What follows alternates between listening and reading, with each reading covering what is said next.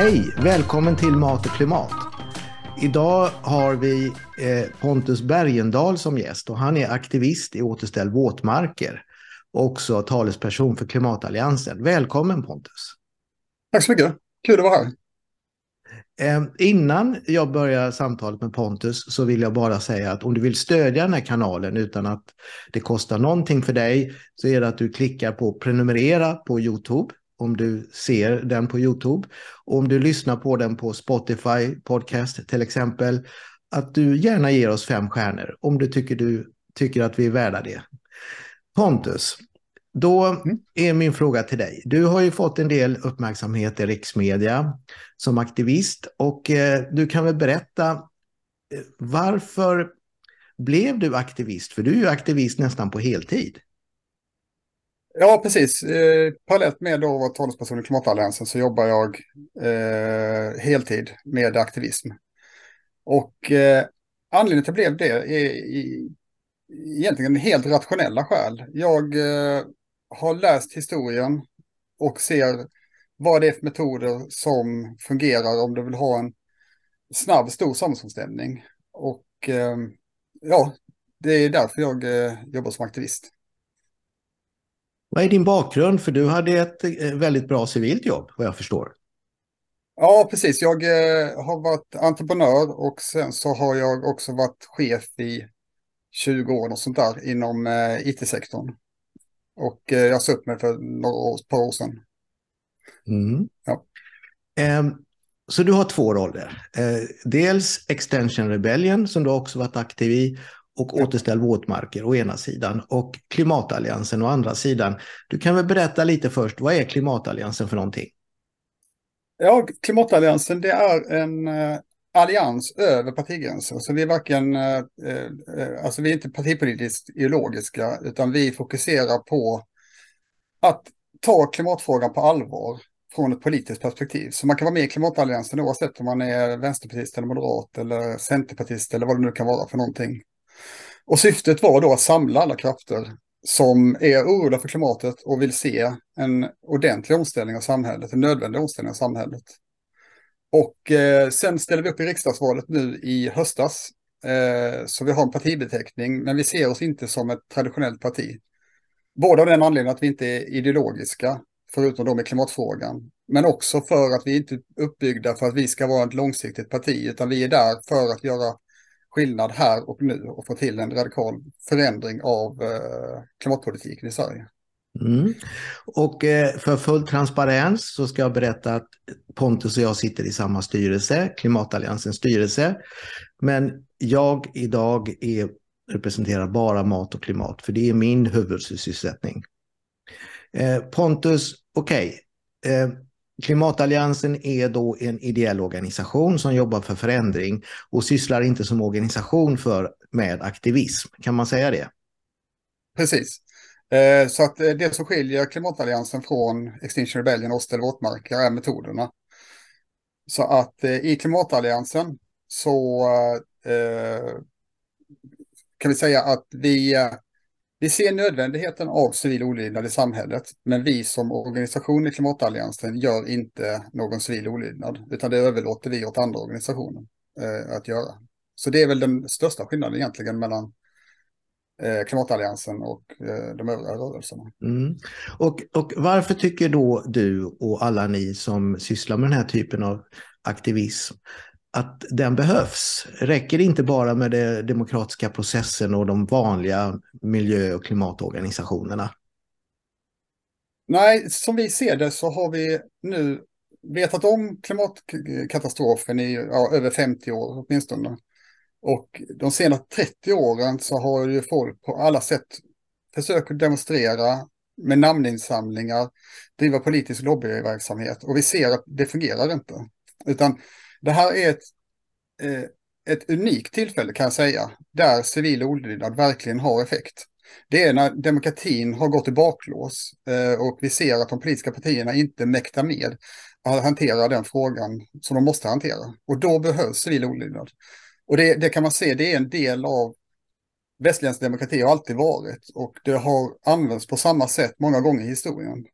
också när, när politiken har gått i baklås. Liksom. Mm. Och eh, återställ våtmarker har en väldigt konkret eh, fråga som kan man säga symbol för hela klimatproblemet. Ja. Våtmarker, där finns en väldigt stor potential för att eh, och, eh, ska man säga, binda mer kol, eh, koldioxid och metan och andra gaser i marken genom att återställa våtmarker. Eh, och, eh, så det är en väldigt konkret fråga ni driver. Vad är det för metoder ni använder? Ni har använt också lite olika metoder under resans gång. Precis, jag kan säga också det att eh, anledningen till valde just att återställa våtmarker det, det, är för att det är den enklaste, billigaste och snabbaste sättet att få ner utsläppen av växthusgaser i Sverige. Och eh, utsläppen från utdikade våtmarker är i storleksordningen som hela biltrafiken i Sverige. Så det är liksom att sätta fokus på en nyckelfråga och driva den. Och sen försöka liksom låsa upp det här med eh, klimatpolitiken. Och eh, nu tappade jag din fråga, Stefan. vad var det du frågade nu igen? Just det, det är vad ni har eh, använt för olika metoder. För Just det. på slutet här har ni använt en, en annan metod en som är ny för er. Just det, precis. Eh, det vi har gjort, eh, det senaste, vi har, vi har funnits ett år ungefär och det vi började med var att eh, sätta oss på motorvägarna och stoppa motorvägstrafiken eh, runt Stockholm. Och eh, jag kan också säga att vi är en del av den stora internationella rörelsen A22 Network som är samma som Just Stop Oil i England, Let's Generation i Tyskland och ja, i elva länder. Och eh, vi har också gjort eh, mediala aktioner som att gå in på um, Melloscenen och eh, med plakat och eh, Allsång på Skansen lite sådär. Eh, det vi gjorde nu, nu har vi precis varit två veckor i Stockholm och då har vi kört någonting som vi kallar slowwalks med långsamma demonstrationer inne i stan. Och eh, syftet med det var att eh, både mobilisera till rörelsen, försöka koppla till andra klimatrörelser som Fridays for Future, Extinction Rebellion, Naturskyddsföreningen, Greenpeace och, och försöka få med oss mycket mer folk. Och det var också för att utmana demonstrationsrätten och se var går gränserna. Och det, det är ofta så med civil olydnad att med, eh, med civil olydnad så lyfter man upp osynliga konflikter och os, osynliga spänningar som finns i samhället. Och då tänkte vi att demonstrationsrätten är en sån typ grej. För att eh, det hjälper inte att stå på ett torg. För då når man inte ut, utan det måste vara en störande effekt i demonstrationen. För att man ska få någon typ av genomslag. Och då vill vi testa hur långt kan man driva det här för att se liksom var samhällets gräns går. Så det var de två målen vi hade. Mm. Och eh, man brukar ju tala om, eh, det finns någonting som heter 3,5 procents regeln eller principen, att om man kan få ungefär så många människor, andel eh, av befolkningen, att delta i olika typer av aktiviteter, där då civil olydnad är en del, så sker det, har det historiskt skett genombrott i de frågorna. Kan du förklara det lite? För att jag tror väldigt många människor vet inte om det här. Precis, eh, och det handlar ju om egentligen att skapa en opinion som inte finns. Och, och där skiljer det sig ganska mycket från dagens eh, politiska partier som försöker fånga majoritetsopinioner. Eh, och eh, forskning visar att eh, har du 3,5 procent av befolkningen som stödjer dig så, så kan du vinna och ändra ett samhälle ganska snabbt. Eh, och eh, jag tror faktiskt nu när vi har varit ute och experimenterat och sett i andra länder så tror jag det ligger mycket, mycket lägre.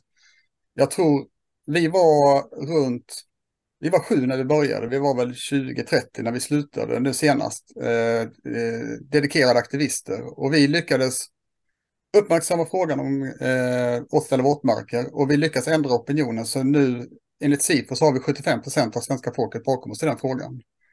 Så det behövs väldigt, väldigt lite aktivister för att få till en ganska stor omställning, stor eh, nationell omställning. Och jag tror ju att ska vi få till en, är, är vi på tusen aktivister på gatan så kommer det ge en, en otrolig samhällseffekt. Så det behövs väldigt, väldigt få. Mm. Och då är ju frågan, vad utsätter man sig för? Vilken typ av risker? Och för det, jag antar att man behöver tänka igenom det här först, om man är en av de här 30 eller 50 eller 100. Så är det. Eh, och eh, det är ju, Ja, det är både sociala risker, att man eh, stöts ut av eh, delar av familjen till exempel, eller vänkretsar. Men också ekonomiska risker. Många av oss har eh, jobbat på heltid och har ingen lön och tar våra besparingar och vi får ganska höga böter också. Och ja, till sist så är det ju också en ehm, risk att man offrar sin frihet. Jag har suttit i fängelse i två månader nu och nu senast jag var uppe i Stockholm så satt jag några dagar i, i arresten också. Så att eh, ja, det är, det är ju eh, uppoffring som behövs. Men jag tror ju också tyvärr att det är så allvarligt att vi vinner inte den här kampen utan att några offrar sig, tyvärr. Mm. Och för att sätta in det i sammanhang så var ni ju ganska många som eh, fick tillbringa någon dag eller så i häkte nu här senaste gången, trots att ni gick på en gata och ni gick framåt, ni spärrade inte trafik eller orsakade faktiskt ingen skada. Men det verkar som att polisens attityd har hårdnat. Eh, vilket ju är, har jag reagerat på i alla fall. Mm. Ja, det, det, har den verkligen gjort. Eh, för det, vi gick på en ganska trafikerad gata eh, och det var ju för att vi ville prova hur mycket störning som var rimlig. Och den störningen är alltid i proportion med vilken uppmärksamhet vi får. Så att om vi inte går på de här gatorna så får vi ingen uppmärksamhet. Och då är demonstrationen meningslös som vi ser det. Mm. Och den här när vi gick på Tranebergsbron då, eller bredvid Tranebergsbron gick, vi gick inte, vi kom inte ut på den. Eh, då gick polisen in och eh, tog oss för sabotage allihopa. Och sabotage är ett brott som i, det ligger på fängelse på straffskalan. Och vi var 17 stycken som eh, blev eh, gripna och, och Eh, eh, anhållna av det. Eh, det jag kan säga där också är att den, den här konflikten vi har med polisledningen var hur stor störningen får vara och hur de ska agera. Där har vi med oss Civil Rights Defenders och eh, Amnesty som stöder oss och säger att ni gör inget fel. Och vi har också FN bakom oss, där FN har gått ut i en rapport och uppmanat sina medlemsländer att inte lagföra folk som eh, fredligt stoppar eh, trafik. För det är en eh, väldigt vanligt sätt att eh, eh, demonstrera eh, för eller mot någonting. Och det har till och med FNs generalsekreterare gått ut och uppmanat försiktighet mot aktivister och inte lagföra dem. Mm. Så, så det är tydligt och bra. Ja, och för att sätta in det här i ett sammanhang då, så som jag ser det, eller som, som det faktiskt är, så är ju då, man kan säga att ni är eh, en del av en bred rörelse för förändring när det gäller klimatpolitiken. En annan är till exempel organisationer som Fridays for Future som har olika mm. typer av helt traditionella manifestationer. Och så har vi de traditionella miljöorganisationerna som WWF, Naturskyddsföreningen, Greenpeace. Det är ett sätt att engagera sig för klimatfrågan eller gå med i ett politiskt parti och verka där. Alla de här är, behövs och det är ju i slutändan att det händer saker i riksdag och kommunfullmäktige som vi, som vi vill. Men då, då är så att säga aktivismen en del för att lyfta frågorna och göra det lättare för politikerna att genomföra förändringar. Kan man säga så? Ja, precis. Eh, det, det man kan se också är att eh, när vi gör våra aktioner så förskjuter vi hela debatten. Vi är ganska alarmistiska när vi använder språkbruk. Vi snackar inte om klimatkris längre. En kris, det är någonting, det är ett litet problem i samhället. Vi snackar alltid om katastrof. Och gör vi det så förskjuts hela debatten och det, det, blir liksom mycket tydligare debatt. Och det är samma sak också, om vi går ut på motorvägen och sätter oss, då blir det mycket, lätt, då blir det, eh, då blir det mycket lättare för mindre radikala rörelser att göra eh, akt, eh, aktioner eller demonstrationer utan att bli kritiserade. Så att hela fönstret i samhället förskjuts. Och det är också ett helt eh, medvetet mål från vår sida. Ja, man talar om Overton-fönstret, vilket innebär att det som uppfattas som helt okej, okay, det fönstret vidgas så att det blir ja. lättare för politiken att genomföra förändringar. Mm, precis. Mm. Och eh, vi kan väl ta som exempel, bara för att sätta det i ett sammanhang, att eh, när till exempel kampen för kvinnlig rösträtt i USA och vissa europeiska länder, om vi nu tar USA som exempel, så fanns det en del eh, i kvinnorättsrörelsen, eller förlåt, rösträttsrörelsen snarare, mm. som eh, uppfattade, som i princip hade den rollen ni har nu och som fick kritik också ifrån den mainstream eh, kvinnorörelsen. Men mm. att de skulle få igenom sina krav, en förutsättning var att det fanns de här aktivisterna som tog de här större personliga riskerna samtidigt.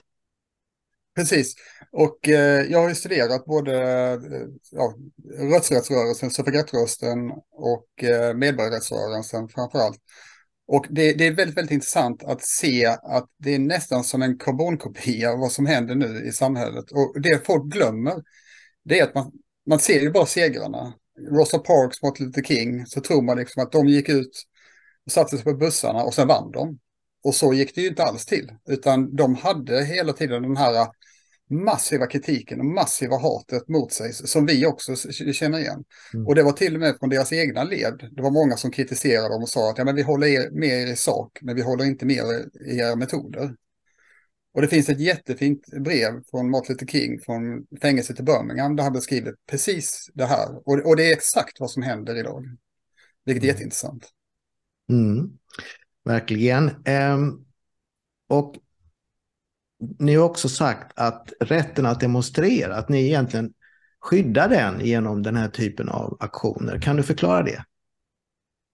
Ja, eh, det, handlar, det står i Europakonventionen kapitel 10 och 11 tror jag att en eh, demonstration eh, alltid innebär en störning. Och att det står i Europakonventionen, och förresten den texten är nästan ordagrant kopierad ner till den svenska grundlagen också. Och jag kan ge ett till exempel när det inte är så. Och det var när för några år sedan i Moskva under Putins regim så anlade han massa parker runt omkring Moskva där det inte var väldigt folktomt. Och då sa han att där ute får ni demonstrera. Och då, då eh, oskadliggör man demonstrationerna. Och nu säger jag inte så i Sverige, men det, det, det, är ett tecken på att du måste vara störande för att det ska ha effekt i, i demonstrationen. Och det vi har upptäckt är att media skriver ingenting om eh, demonstrationer när man står på torg eller när man gör namninsamling och liknande. Det har ingen effekt och det har vi sett de senaste 30 åren. Så vi måste öka den här delen av att vara obekväm och eh, störande för att få effekt i våra demonstrationer. Så det är direkt relaterat och det är det som vi vill utforska. Mm. Och sen kan man också säga en annan sak också att eh, eh, jag antar att lyssnarna vet vilken fullständig katastrof vi håller på att eh, närma oss med alltså total sam samhällskollaps om vi inte gör någonting. Och då kan man också fråga sig, är det rimligt, är det proportionerligt att stoppa bilarna några minuter med tanke på det som ligger framför oss? Och det anser vi att det finns absolut en proportion att göra det. Intressant. Pontus, jag tycker du har förklarat det här väldigt bra jag tycker personligen att jag har lärt mig en del nytt och eh, jag tror och hoppas att ni som har sett och lyssnat på det här också tycker så. Så Pontus, tack för att du var med. Tack så hemskt mycket. Och eh, tack för att du eh, som lyssnade och tittade var med. Eh, som sagt, vill du stödja den här kanalen, prenumerera på oss på Youtube och ge oss ett gott betyg på Spotify.